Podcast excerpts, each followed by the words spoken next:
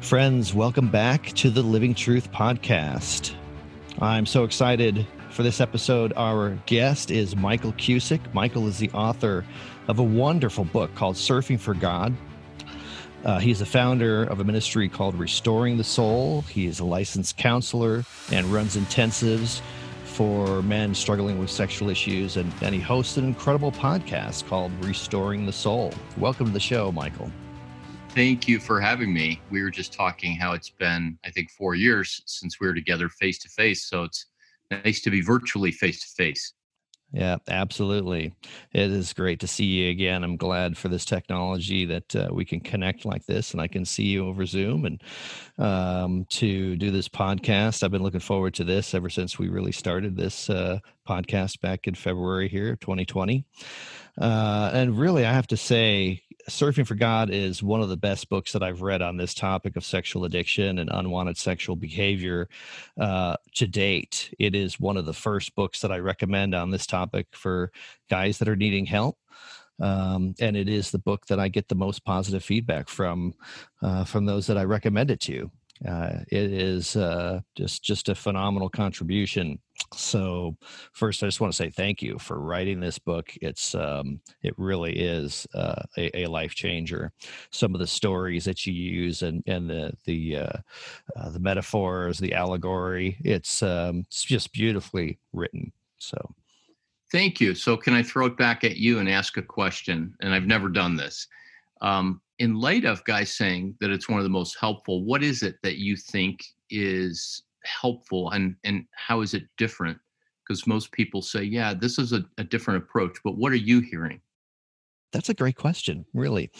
And I think it's great for our listeners to hear that as well. It's um just just to to for brevity, it's a um uh the i think that it's very easy to engage the stories uh, make it easier to consume your vulnerability uh, the examples and and then the help you know there's uh, it's it's very fresh and and the help that you offer in the book i think is is top i mean it's spot on. It's different than what the church has been looking at for so many years on issues of accountability and so on and um, yeah i love the way that you you spin that on uh, coach accountability cop accountability and and heart you know real heart cardiac i think you you called it cardiac accountability. So there's there's some spins in the way that you that you you put it together that's really helpful and easy to engage so those are some some of the com- I mean, there's there's a lot more, very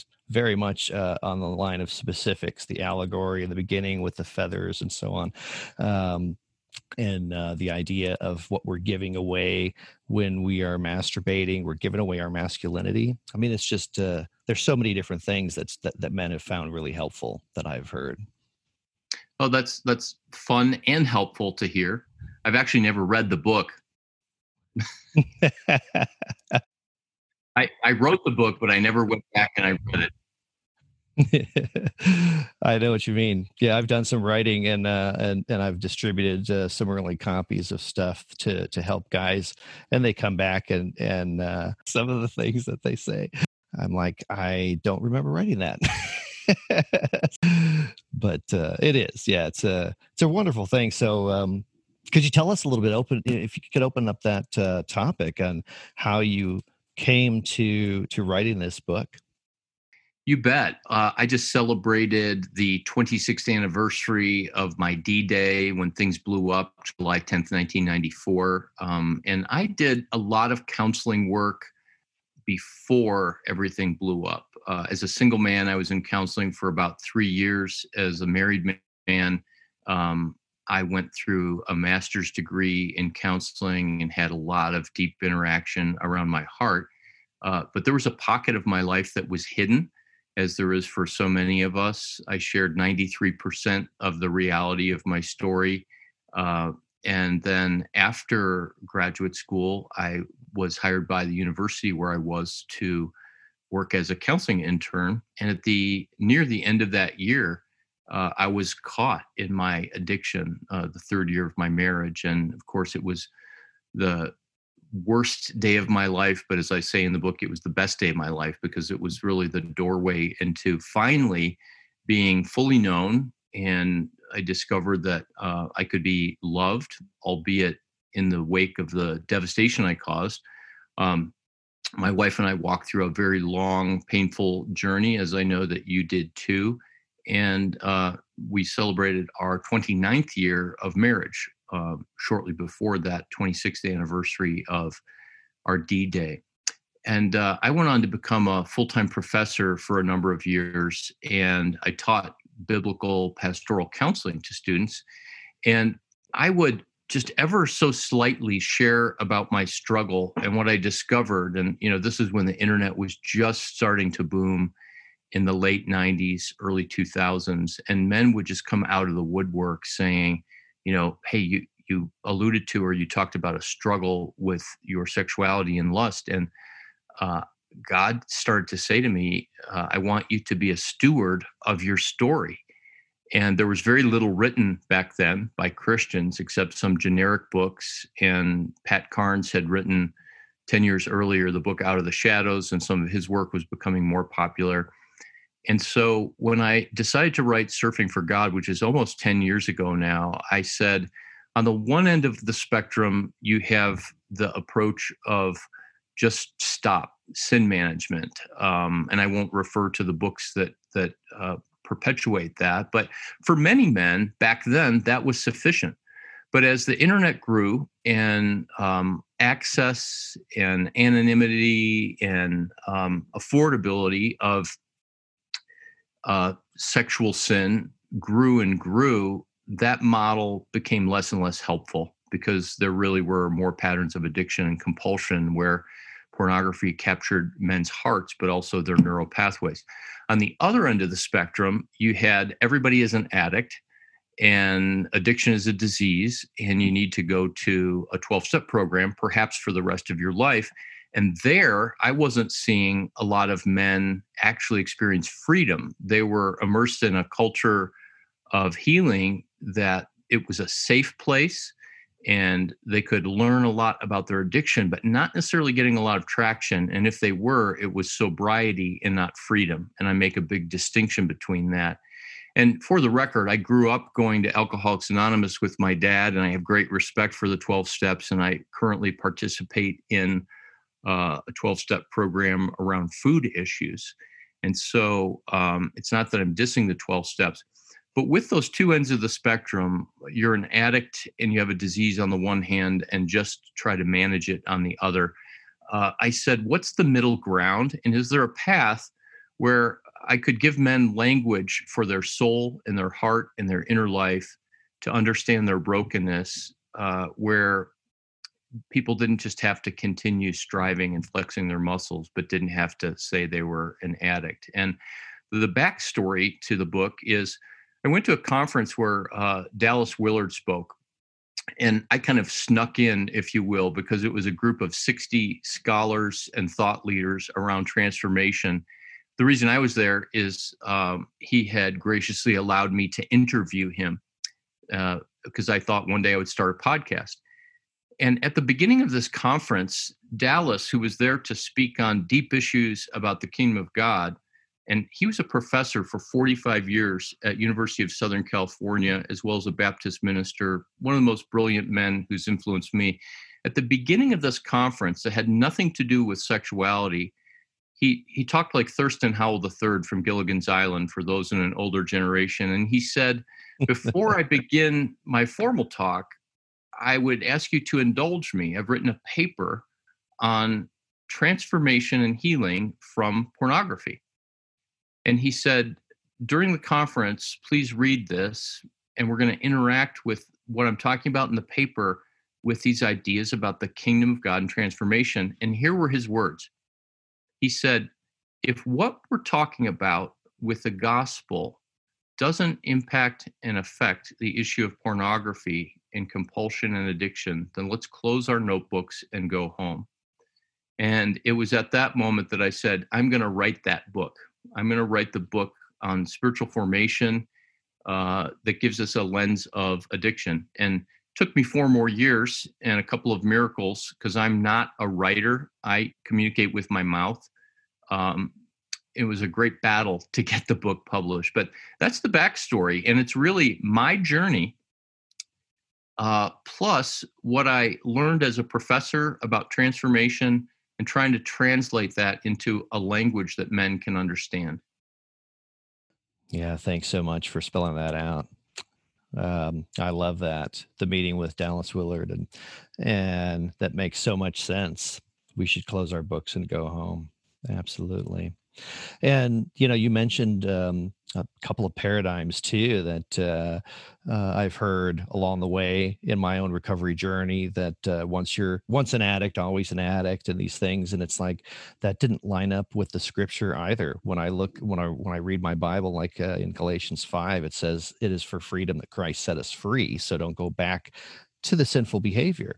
Is pretty much what it says. So it's it is um, not uh, in line with who God says that I really am, uh, and and that's um, yeah, it, it, does need to be spelled out, like you said, and so um, I wanted to ask you about chapter two, not specifics in that chapter, but just the the title of it is "It's Not About Sex." And I know that that's been such a huge awakening for so many men when they look at it because so many men think that it's uh, because they have a huge sex drive, uh, larger than normal sex drive, or whatever it is. And um, you and I both know that it really isn't. The underlying issues uh, we do not discover on our own. We need help. We need someone to enter into that story and that journey with us and point out the blind spots.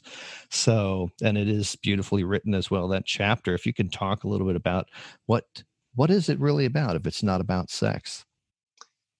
Great question. In First Corinthians 6, in the message paraphrase, Eugene Peterson said it this way uh, he said, Sex is more than mere skin on skin, it's as much spiritual mystery as physical fact. And uh, that, that shows us several things that yes, sex can be for reproduction and to be fruitful and multiply. Yes, sex can be a gift for couples that's just a, a, a profoundly pleasurable bonding experience yes, sex can be a way of um, uh, creating connection, but sex is also meant to be a signpost of what God is like. And there's a quote that I'm uh, fond of saying more recently since I wrote the book. Most of us know what God tells us about sex, but what does sex tell us about God? And sex is meant to reveal something of the relational Trinitarian nature of God. And so, in the privacy of a bedroom or wherever sex may happen, within a covenantal relationship, uh, the sexual intimacy is two becoming one, and one plus one isn't two, it's actually three because there's a husband, there's a wife, and then there's something that is the third component, and that is the relationship. There's actually uh, an outside of the individual reality, and and that two becoming one of one plus one equals three is really a reflection of what God is like. That in the Trinity, there's three separate persons and one substance.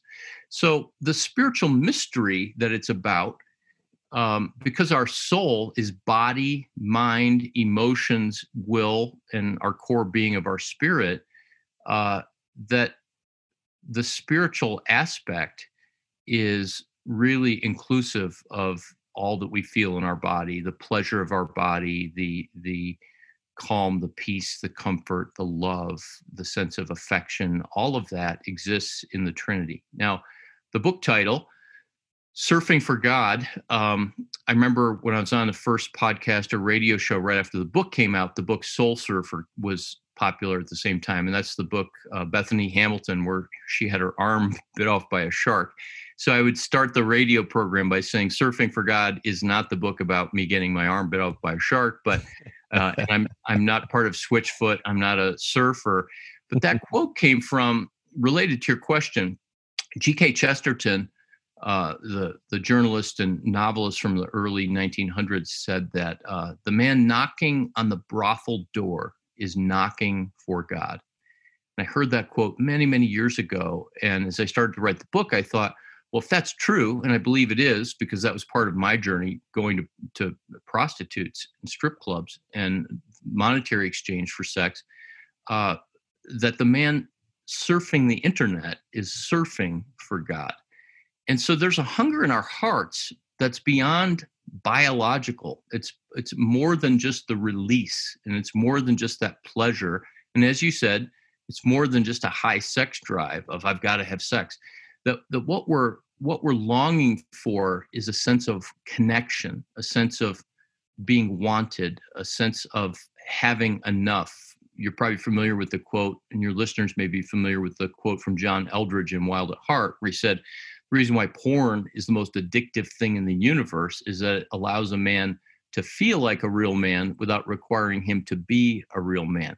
So that's an example of how it's not about sex, but it's about uh, an experience of manhood where we can have intimacy without risk and vulnerability, where we can have comfort without depending on another, where we can feel powerful in our mind, the fantasy or the image, without having to be humble and responsible. Um, and so I'll talk about uh, in the very next chapter after you mention about the thirst and the desires in our heart. And if you want to, we can unpack that, but I'll, I'll wait for you because I'm talking a lot. you read my mind, Michael. That's uh, that's exactly it. Um, the concept of disordered desire as well uh, something that I had never heard before until I read your book. And disordered desire uh, is kind of what you're talking about. There's a there's a healthy desire that we're longing for, but we we go to unhealthy sources. Is that is that kind of what disordered desire means, or what what is your take on that? Yeah, I you know I'm a licensed therapist, and so I I live and breathe in the world of diagnosis, and there's so many words, you know, like I have bipolar disorder, for example, and there's so many words with the word disorder on it that it can sometimes pathologize us. And I prefer now to use the word uh, misplaced or mishandled desires. And, and that might actually be a better description because it feels like it's more active than if it's disordered. The word disordered desire, though, comes you know back to the church fathers and mothers in the desert. Um, they spoke of what it means to have a well ordered soul and that the way that uh, we were created was for our uh, our desires not to be renounced but brought to God and for our desires to be attached to uh, to to Him and to the Trinity in a way where we're drawing our life from Him. Now they didn't understand the brain and neural pathways, but there's even a neurological aspect of that. That to the degree that we didn't get that attachment, uh, sense of being seen and soothed and being able to feel safe in our own bodies, that would develop a sense of security that psychologists call attachment. But yeah, the desires, um, it's so important for us as men. You, you've probably done this hundreds of times, but you sit with a man and you ask the question, well, what do you want? What do you desire beneath this struggle? What are you really looking for? And most men haven't thought about that. But if you ask the average man in Christianity, what do you want? they'll say, I don't know. You know, I, I want to not have conflict in my marriage and I'd like to take a vacation when COVID is over and uh, I might like a promotion. But Jesus in John 7, you know, invites us to come to himself based on our desire. He says, if anyone is thirsty, come to me and streams of living water will flow from within. And um, I think that that's one of the very first invitations to a man trying to recover from a lust, porn, or sexual struggle is are you thirsty? And what are you thirsty for? So, the great church philosopher and thinker Aquinas, uh, I have this quote in the book, and, and so many men just kind of cling to this because it's a new idea. Aquinas said that every sinful behavior is rooted in a legitimate God given appetite.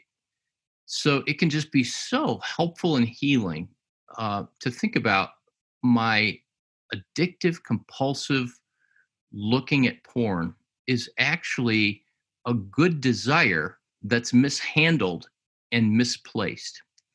And so repentance, not just blink your eyes three times, pray a prayer, flip a switch, and okay, I'm done. I repented. But repentance is the over and over process of beginning to turn where I find happiness, where I find safety for my soul, where I find connections for intimacy. And it's just so important to address those legitimate God given desires. So, you know, there may be a hundred legitimate God given desires in scripture and in our human experience, but I boiled it down to seven. And it's four A's and three S's attention, affection, affirmation, and acceptance, uh, significance, satisfaction, and security.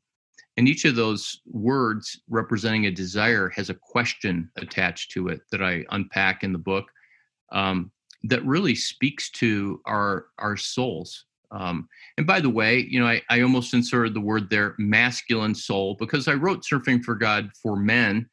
Uh, but like the old secret deodorant commercials that says strong enough for a man, but made for a woman, Surfing for God was made for men, but strong enough um, for women. And a fair number of women have written and said that it's been helpful for them, not just with a lust or porn struggle, but with uh, eating disorders or other kinds of addictions, because it really is more of a universal model.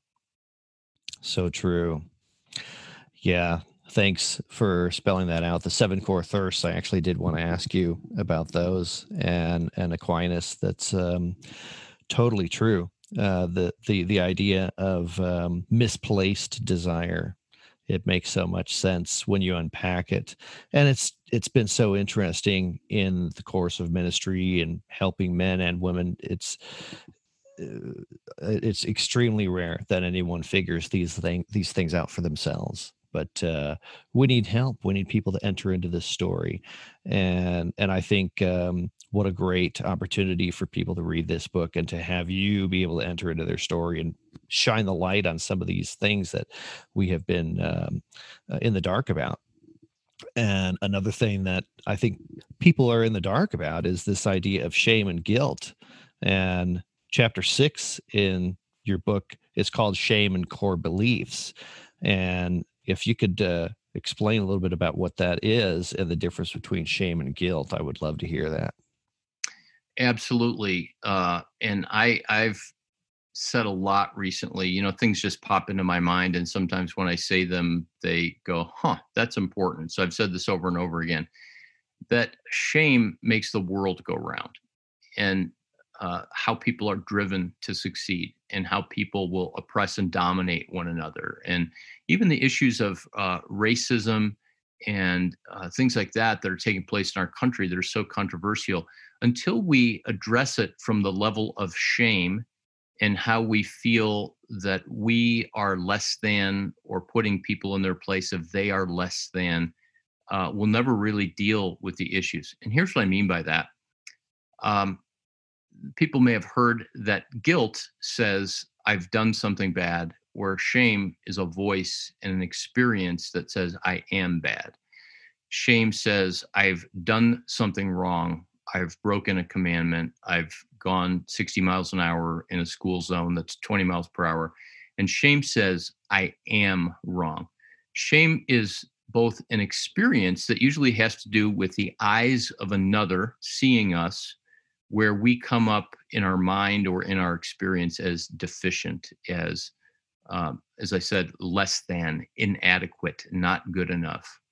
And uh, Pat Carnes talked about in Out of the Shadows four core beliefs, and I restate them a little bit differently in Surfing for God. But for most men, there's this belief that I'm um, uh, an unworthy or bad person.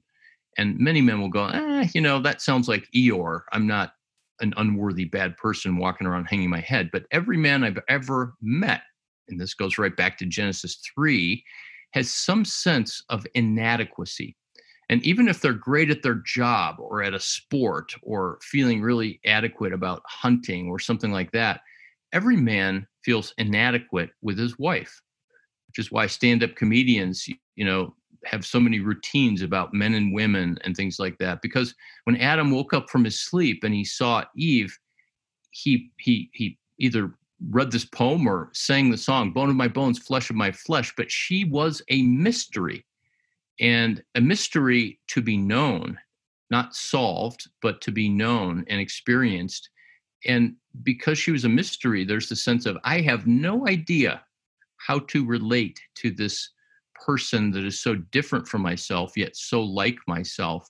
And God created it that way so that we as men would, with our strength and courage, step into the mystery of engaging with a woman. Um, so it's generally in an intimate relationship and our marriage where shame often has the most power.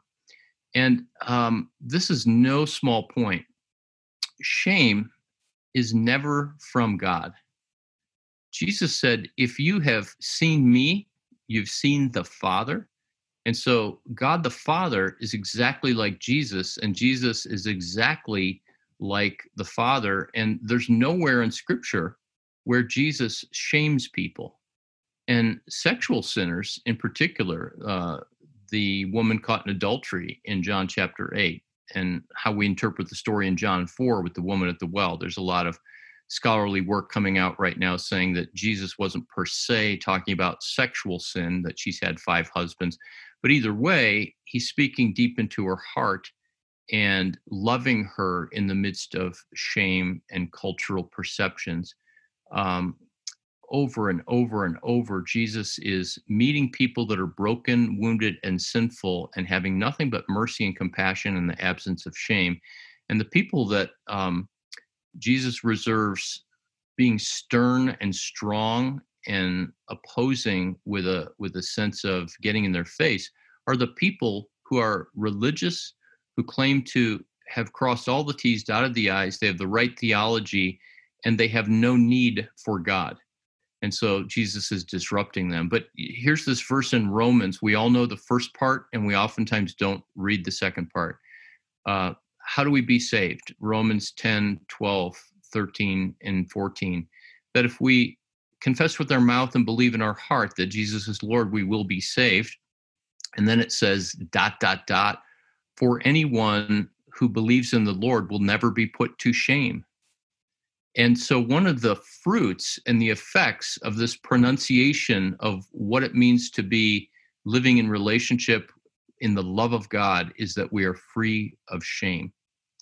And the reason why this is important is because my story was when I was a young Christian, I memorized a lot of scripture. And so I would I would masturbate, I would look at porn, I would act out. And till the day I got caught, I would confess my sin over and over and over and over again. You know, uh, if we confess our sins, he is faithful and just, will forgive us our sins and cleanse us from unrighteousness. Oh, Jesus, I come to you and I feel terrible about what I did. And I just confess that I'm a sinner. And I would usually berate myself and debase myself and try to convince God how convinced I was of how bad I was. And that was my understanding of repentance.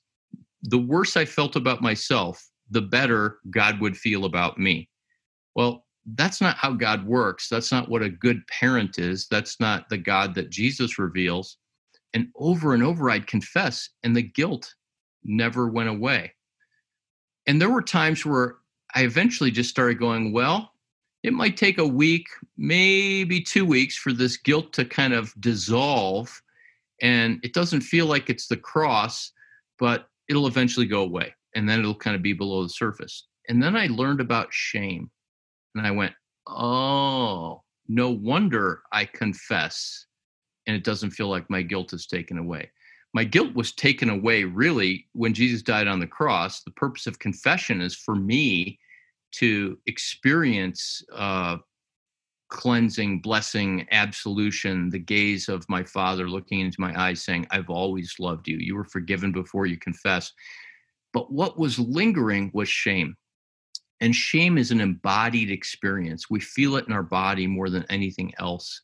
Uh, it's intolerable. It's that sense of being naked in our soul, which is why Adam and Eve put fig leaves over themselves. God never told them to do that. There was a sense of, ooh, now that we know good and evil, there's this potential for us to really do damage to one another. And when you look at me, Adam, and when you look at me, Eve, you're going to look at me, and what you see will not be good and um, shame fuels addiction because addiction tell or shame tells us that we're deficient and our compulsive behavior or our addiction becomes the way to become sufficient and to be adequate and uh, not to stoke my own podcast. I appreciate you at the beginning doing a shout out for that but we just did uh, a five part series on five ways that shame fuels addiction. And um, you know i may seem like the guy that has all the knowledge but i've really had to dig deep and think about what what ways does this happen and is this really true? Last thing i'll say about shame is that many times a man will get real traction in his recovery in his journey toward freedom but will find that he's again and again and again falling even with intermittent periods of freedom and it's often shame that hasn't been dealt with and when a man or woman really begins to chip away and dismantle shame and get free of the shame and understand the triggers around shame, that there's a real breakthrough. Because uh, I quote Andy Comiskey in my book. He said that shame is like a raincoat over the soul that repels the living water of Jesus that would establish us as the beloved. And there's this work in recovery, and I would argue all of life and relationships, where we need to peel back that raincoat of shame and look at what are the lies that are there? What are the things we're believing about ourselves, about God, and how we have to do life? It's extremely helpful. Yeah. And that process that you were talking about, confession and uh, the shame didn't go away. You're waiting for a week. I, I just remembered in the book, I think you called that, uh, you named it wash, rinse, and repeat, something along that line, right? Um, that uh, that's classic. I I know that I had struggled with that for so many years. It's the same process, promising God, I'm never going to do this again, and and then it's uh, you know I really thought that I meant it, but then I just went back to the behavior, and it really is baffling. Um, and that's uh, some something I just recalled. Uh, addiction, addictive behavior has been labeled as cunning and baffling. I think uh, that's like an AA slogan of what what it is. So that is so helpful. So, Michael, I wanted to uh, shift gears a little bit and ask if you if you would talk a little bit about your podcast and your um, some of the resources that re- that uh, restoring the soul that your ministry offers. I know that there's some cr- incredible intensives uh, for men, and I know that your wife has some incredible things for women for betrayed partners and so on. Yeah, first of all, the podcast is really dedicated to helping people close the gap between how we are created to be and live and our actual lived experience. Uh, my reality was okay, God, I love you, I serve you, uh, I'm passionate about you. And that was always the case since I became a Christian when I was 16. And there would be this but. And the but was my lived experience feels so far away from what I believe. And most of that was secret and hidden. And I believe one of the, the things that people are struggling with today, all throughout the church, and why so many young people, especially, are leaving the church, is that there's this gap and they don't know how to close the gap between what they believe and what they experience.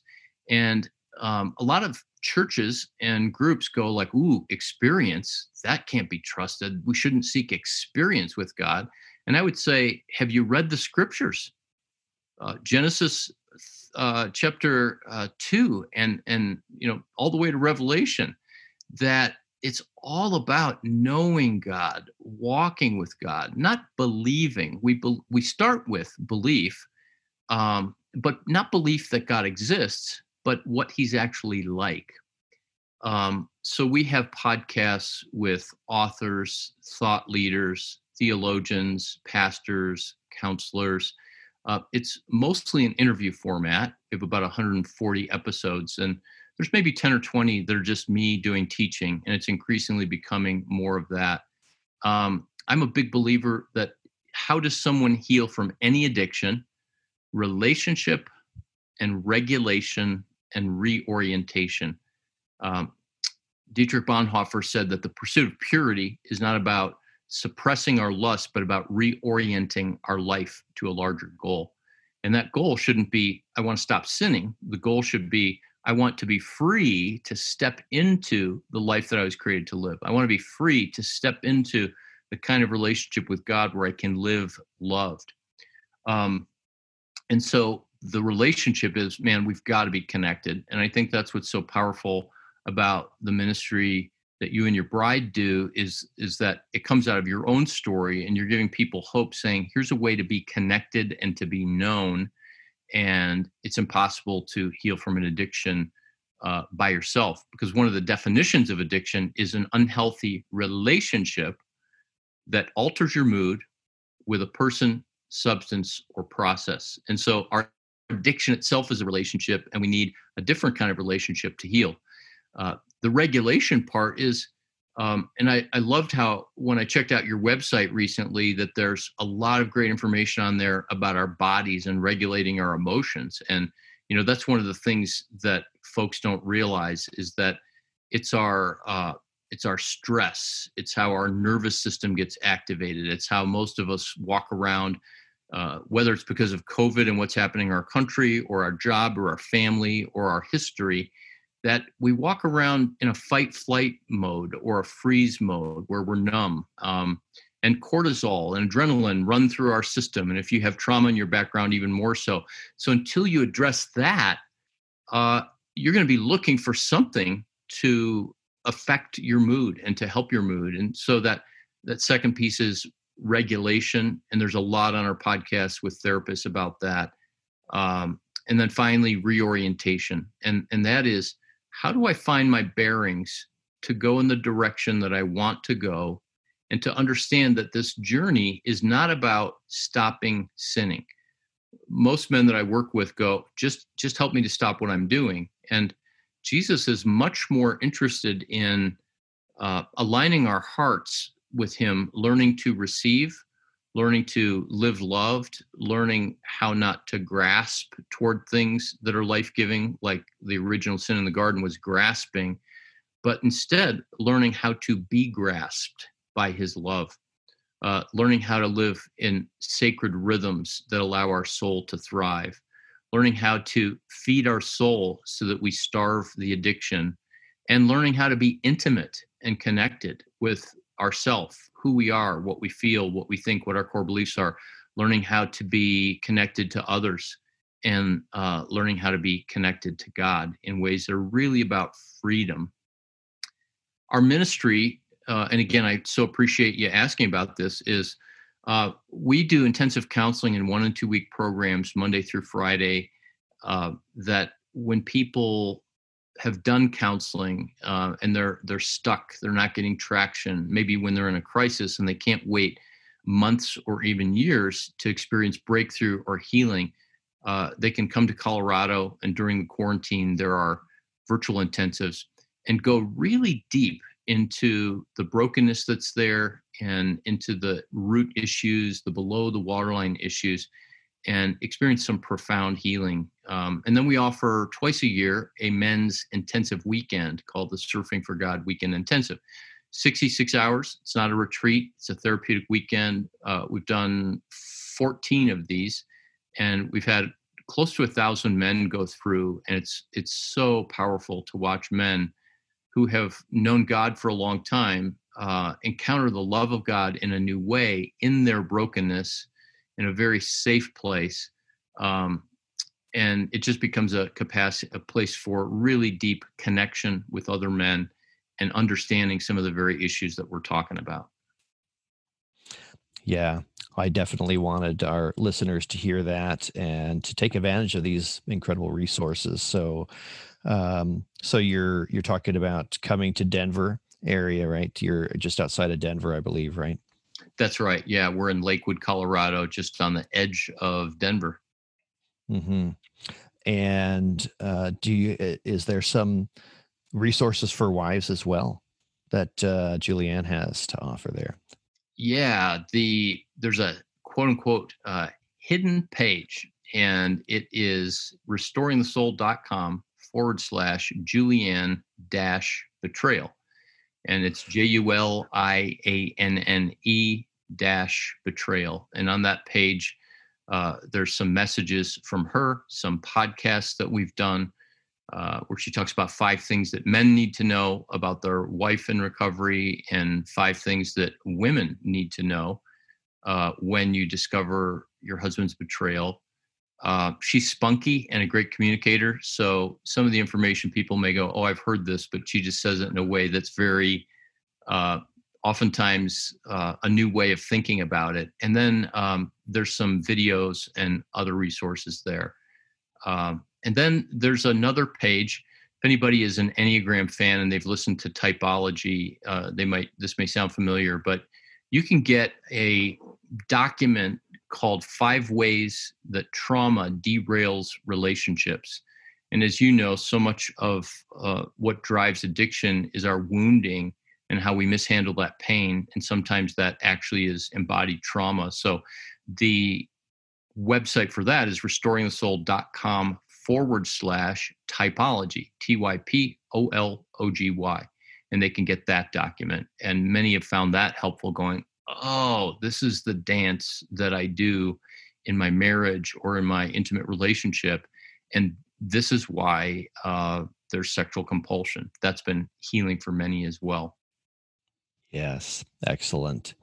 Thank you so much for sharing that. Um, I, I think I had some insider information on some of the resources that you guys have there, and I I would just love it if people would take advantage of that. Hearing a woman's perspective is so so valuable. So, Michael, thank you so much for being on this podcast. I know this is going to be an incredible benefit for everybody who hears it. And um, any closing thoughts that you'd like to add before we sign off? Yeah, I always just want to say there's hope.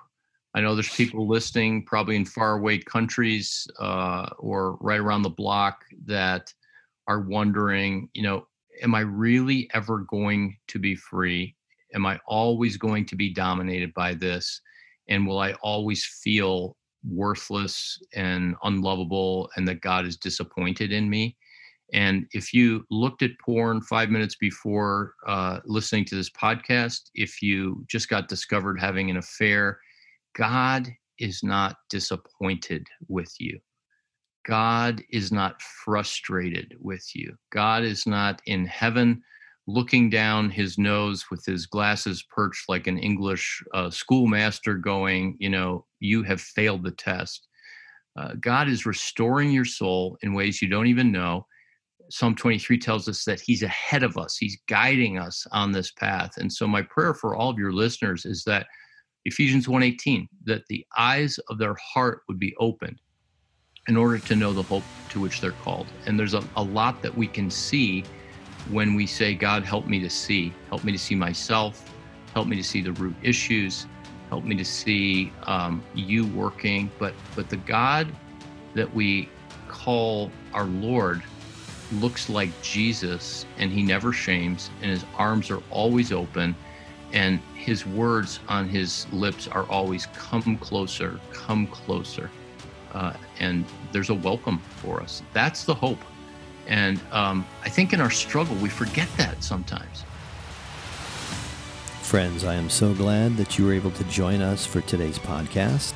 Don't forget to subscribe so that you don't miss any of our episodes. And click on the stars to give us a rating. We would love for you to do that. Again, to find the resources that Michael Cusick was talking about, you can go to his website at restoringthesoul.com. You can pick up a copy of his book, Surfing for God, just about anywhere that, that you could find books these days. And for more information and resources that we have to offer, visit living-truth.org.